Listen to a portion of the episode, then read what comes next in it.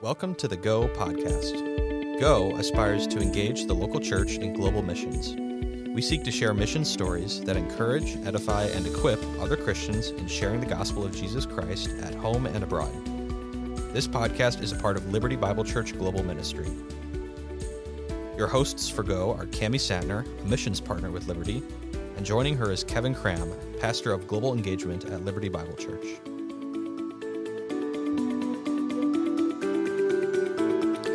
Welcome back to Go. Well, it has now been almost six weeks uh, since Israel experienced the brutal attack by Hamas that resulted in the deaths of over 1,400 people. And since that day, um, a flurry of violence has erupted in Gaza with a ferocity and intensity that's unmatched even for a region known for conflict. And as war rages in Gaza, the entire Middle East feels like it's dangling on a knife's edge, waiting to see if this crisis is going to spread to other fronts. One of the fault lines in the conflict has, that's been closely watched is the border between Israel and Lebanon, where the militant group Hezbollah poses an ever present threat of escalation in this crisis. And in our last episode, we looked at how this conflict is impacting Christians in the region and how this might affect the work of the gospel there.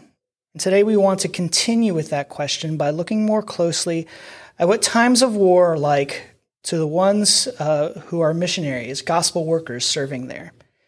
And specifically, we look to the country of Lebanon, a place that has long served as a critical staging ground for missions in the region, but also a place that has seen its share of challenges in the past few years. What will this war mean for workers in Lebanon and in fields beyond? So, Cami, who will we be speaking with today? Today we'll be speaking with Jenny, who serves as a gospel worker and a physical therapist in Beirut, Lebanon. Her primary ministry is working with Syrian refugees in that city as a part of a church based community medical clinic. So, Jenny, thank you for being here with us today. Thank you for having me. So, could you just tell us a little bit about what you experienced October 7th and kind of the fallout that came these following weeks? What has the general feeling in Lebanon been since then? Yes, the first few days were definitely stressful. Here in Lebanon, we always live under the threat that something could potentially happen on the southern border. But of course, you go about your life as normal. So that day when I heard the news, I was actually in a mixed group of Lebanese and foreigners so we all immediately started refreshing our phones and seeing what exactly what was happening and started debating what this could mean for us. What would the next steps be? So thankfully, I already had a contingency plan in place. And I just started praying and talking with my local partners. And those first few days, it was just wait and see. But I definitely didn't sleep that well at night because the conflict is just very real. You're very close. And there just was not a lot of clarity as what could potentially happen those first few days. Um, but then after that, honestly, I personally struggled a lot with just grief and anger at just seeing the, the devastation and the loss of innocent life. Those lives were personal for me. I have patients that are Palestinians. I'd have patients that day that were telling me what they were going through seeing this happen and what they were going through and and the different uh, memories that that would bring up for them so that was that was another thing that i had to really wrestle with was just what all of that meant and how to process through some of those things. And as a clinic of course we talked about potential preparations how what our role could potentially be if it were to escalate or things were to start um, to escalate further into where we were. So that's that was those initial few weeks. Now this has been going on for six weeks. So life is quote normal but with the knowledge that they could go from zero to 100 in any minute. Yeah, that's crazy. Uh, can this is this is I, I, really want people to get a f- picture of this because when we think of Lebanon, um, we we don't really understand the spatial um, relationships because we we don't have an idea in our mind the the sizes of these countries. Like, can you describe to me really briefly, like what what how big is Lebanon and how far are you from, like geographically, from these areas of of these hotspots? Correct. So Lebanon is about the size of Connecticut, actually, and Israel is to our southern border, and Beirut would be about halfway up the up the country on the road along the coast. So we're not that far, but at this point, the the conflict has been localized to the border region, or within about forty kilometers um, from the border. Yeah, but that just seems really crazy that when you say it's on your kind of front doorstep, it really mean it's really on your front doorstep. like literally. Be, yeah. the spaces are not very very very big here. You're really compact in that region. Um, so you know, on that, I guess most people listening would only have kind of a vague awareness about what's happening in Lebanon the last couple years. So, can you share us uh, with us a little bit about where Lebanon finds itself and what kind of impact uh, being drawn into this conflict with Israel would have for the country as a whole, but also for Christians there. Like, just tell us a little bit about the last couple years about what Lebanon has been experiencing. So, in in short, over the past three years, Lebanon has experienced a, a failed revolution, an explosion that was the largest non-nuclear, third largest non-nuclear explosion in history an economic crisis that experts rate second only to Venezuela, where the currency lost over 98% of its value in just less than a year, as well as bearing the brunt of the continued Syrian refugee crisis. And it's currently functioning without a president and only a caretaker government. So, to say the least, it cannot handle any sort of war of any magnitude on its borders. Even before the war, we struggled with providing the right medicine or having basic living essentials. Uh, education is severely lacking. Work is severely lacking. Electricity is not constant. So that was already the situation. And we've heard that 10,000, um, 10,000, anywhere up to 20,000 people have already fled from the borders along the south, um, those that live in, in the border towns, and have come to areas that are safer. So that means there's extra pressure on these families that already are living in these areas to now host these families and provide for them when they already were unable to provide for themselves. So in this process, um, I've seen churches, my church included, have tried to step in and see how they can help, uh, potentially either with food packages or safe houses. And it's been nice to see Christians really come together like that.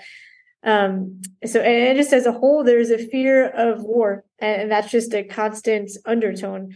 So, everyone watches the news in the evening, they see the same blood and devastation that is happening in Gaza, and they wonder if their turn is next. Hmm. Uh, Israel has threatened Lebanon many times as to what they would do if the conflict were to escalate. So people are unable to plan or make plans for the future. And Christians face all of this just like anyone else does. But the difference is, is that as Christians, we pray. And I think we're seeing a really, really a focus on prayer during this time.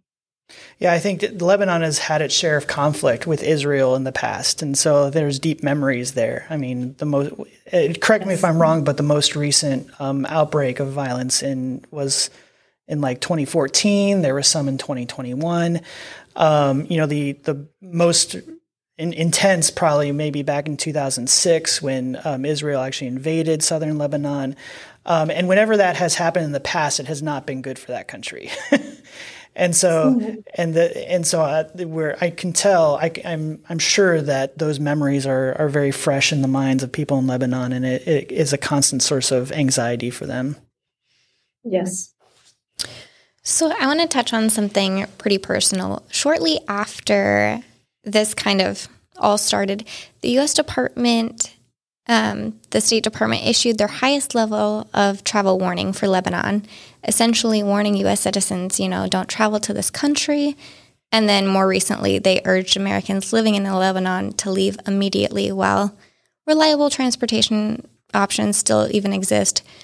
I can't begin to imagine just the kind of pressure that you feel with this and that you've been under so, how have you been processing these warnings? And what have you and other missionaries in this country been going through while you wrestle with some of these really hard choices that you have to make?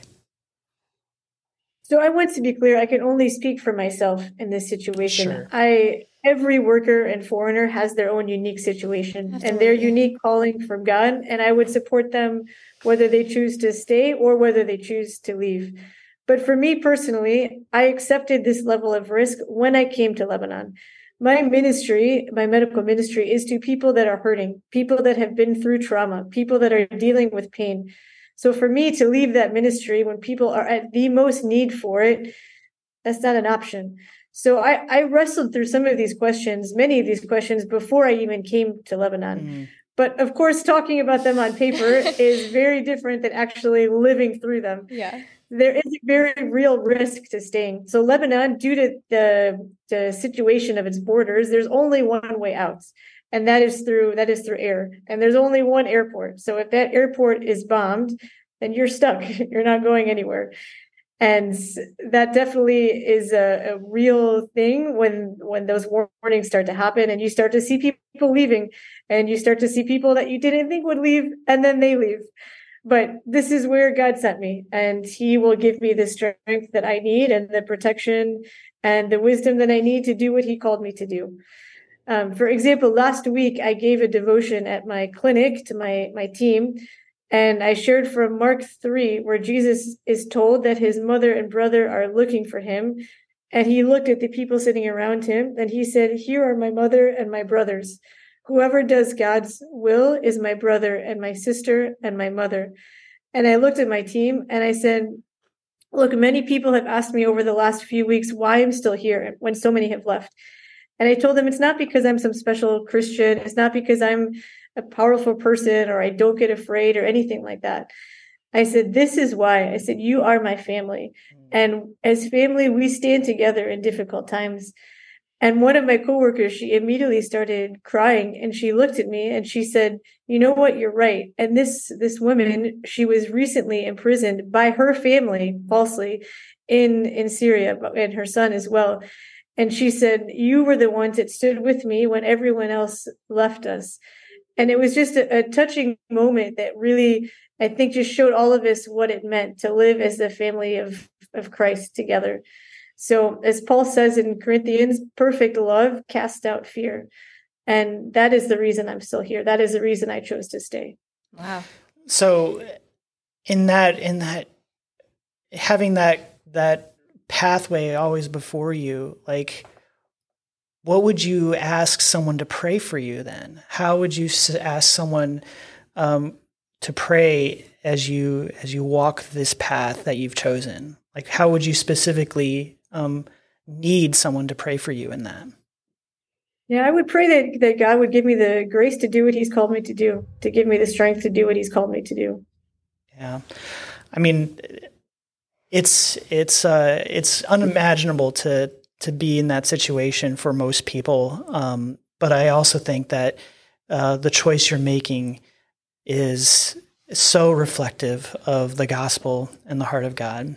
Um, you know, that God Himself did not shy away from stepping into um, a violent and awful and sinful world, and He walked among us. And you're, and it's just so amazing that you're giving that picture to people um, by doing this and I, I affirm like you know every person's situation is unique and i would never um, condemn or judge anyone for making a choice to leave or to not leave. Um, you know it's based on what god is leading them in that particular their particular situation.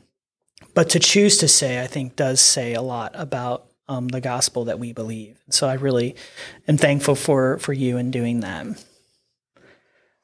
So um, when when we're thinking about this conflict, you know, Christians uh, here in the U.S., I don't think they really consider most of the time the growing community of believers in places like Israel, Lebanon, and other countries in the region.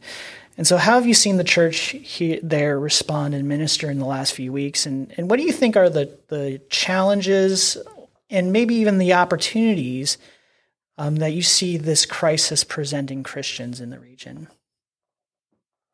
So I've been very grateful for my Lebanese church during this crisis and just watching my pastor lead us through this. And, and I asked him this question. So I'll just share a few of, of his hmm. words. He said, Jenny, as you know, we pray. We have groups for prayer and we pray for peace. And we pray that the Lord will give us peace of mind and that we will be depending on him. And we will be encouraged by his word every day. Generally, the situation is not like that we are with Hamas or that we are with Hezbollah. We are not. But at the same time, we cannot pray for the peace of Israel. And we know that they are occupying the land of Palestine and they are dealing very harshly with the civilians. So we pray for the war to stop. And we pray for the civilians on all sides, from the Palestinian side and from the Israeli side, because they are victims on both sides. So it is a complicated situation, and we don't know if it will escalate or when it will end or what is going to happen. So we trust the Lord with all of these questions, and we try to live day by day and pray to read God's word and to encourage one another. And I would just add to his words, really the challenge and the opportunity in, in situations like this is how one handles the fear, how one handles mm. the news and everything else going around, because the church should look different and how he, we handle these situations should look different. So we have the opportunity as a church here to lean into prayer, to encourage one another, as my pastor said, to help those in need. And for example, the very first day after the conflict, our church, we broke into different groups in the in the church meeting, and each group prayed for a different side of the of the conflict. And I think that's just a picture of how the church here is is trying to respond. Hmm. So um, I think it could be very easy to kind of shuffle into that fear of fear for you or missionaries that we know over there, just say, "Oh, I don't want any part of this conflict." And kind of disengage. But what is one thing you think um, that Christians here in the U.S. should know about the conflict that they're not getting from their social media feed, or just general advice for how to handle it? I'm going to quote Munther Isaac. He's a pastor of the Evangelical Lutheran Christmas Church in Bethlehem, an academic dean at Bethlehem Bible College in the West Bank. And he said during a recent sermon, he said, God is under the rubble. God suffers with the people of this land, sharing the same fate with us. And I would just add to that there are believers in Christ. We have brothers and sisters in Christ on both sides of the conflict. And on all sides of the conflict are people created in the image of God. And I think if we keep that in mind, that would be for our benefit. Yeah, that's really um, in, insightful, wise, and powerful words. Well, um, like uh, like we said, that this is, this is touching. It's very personal for you and for um, for for people there, um, and we're grateful for the the partnership that we've had with you in this. Um, so thank you for being on and just sharing a little bit about your perspective um, with us uh, this morning. Thank you. Well, uh, I do want to do maybe one brief time of just personal reflection as we kind of wrap up um, this time. Um, you know, the last couple weeks we've had just heard really great and amazing um, insight and stories and testimony from people that are really personally involved in the region. And that's been really helpful for me. Um, it's informed the way that I've read the news, it's informed the way that I've prayed. And so um, I just kind of want to wrap up this kind of mini series that we've been doing on um, the conflict and the current situation. Just allow Cami and I just to just share a little things that are going through our minds. So, Cami, just in light of everything that we've heard over the last couple of weeks and everything that's been going on, um, what are your kind of reflections and how are you been praying through all this? You know, my heart it's it's really heavy for these people. I think anytime there's somebody in need or even, you know, a minority group that their voice isn't being heard. My heart bleeds for that. And so it's like, well, what what can I do other than pray? It doesn't feel like enough. Um, but I think that there's so much power in prayer that we kind of just gloss over, don't take into consideration. And I do know people on both sides. I have some clients that are from Palestine or, you know, just missionaries that are in Israel. So for me, it is praying for peace for both sides and a softening of hearts and a mutual understanding that no matter what comes from this, God is going to use it for good. Yeah, that's good. You know, I, I don't know if I shared this last time. Well, I think I did, but um, you know, this this was really impactful for me because um, I was visiting um, Beirut and I was actually visiting uh, with Jenny among other people uh, four days before the attack happened. Um, and I remember I was in another country at the time when I heard the news, and I immediately thought of all the people that um, I had grown to to love and to have mm-hmm. be friends with in Lebanon and and in other places in the region. And when so when I started reading the information, the news about the conflict, that's what my heart and my mind went to. It didn't go to the politics. It didn't go to um, you know the history or or or or the the arguments or the discussions surrounding it. It went to those faces yeah. to those people that I know that are bleeding and hurting and suffering and um, and are really deeply personally tied to everything that's going on. And that changed the, the way that I viewed everything. It changed the way that I understand um, what I'm reading uh, when I read the news every day about the conflict. Um, and it made me realize that it's not just the people that I know personally in either um, Lebanon or Jordan or other places, but everyone that is going through this is a, are real people, and they have lives and dreams and hopes and desires, and and because of that, because they are all created in God's image, and because they they all deserve that love and dignity, no one deserves to go through the kind of um, pain and suffering and violence that we're seeing. And so uh, I my heart with this these last two episodes is that I wanted our people to hear that. Mm-hmm. I wanted our people to hear that story and to hear that perspective. And I want that to inform in the way that we pray for this. Um, because I feel like that we so often get mired in the the ideological or the political conversations yeah. surrounding this. Um, but first and foremost, this crisis is affecting people. It's affecting lovely, wonderful people, people that I've been able to share a meal with, and people that I've been able to pray with and and see um, the impact of the Holy Spirit and God working in their lives. And so I want this conflict to, to cease because I want to see the gospel furthered in, in places like Lebanon, in places like Israel, in places like Gaza. So um, that's my prayer um, for our church. That's my prayer for people in the U.S., and it's my prayer for the people of the Middle East. So we're really thankful again to, to Jenny to being a part of us, uh, part of this time um, with us, and just sharing her unique perspective.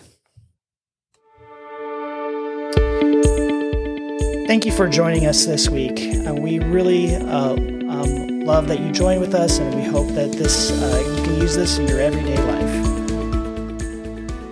As always, you can tune in after the new year to hear plenty of news stories. And remember to go and make your life a mission.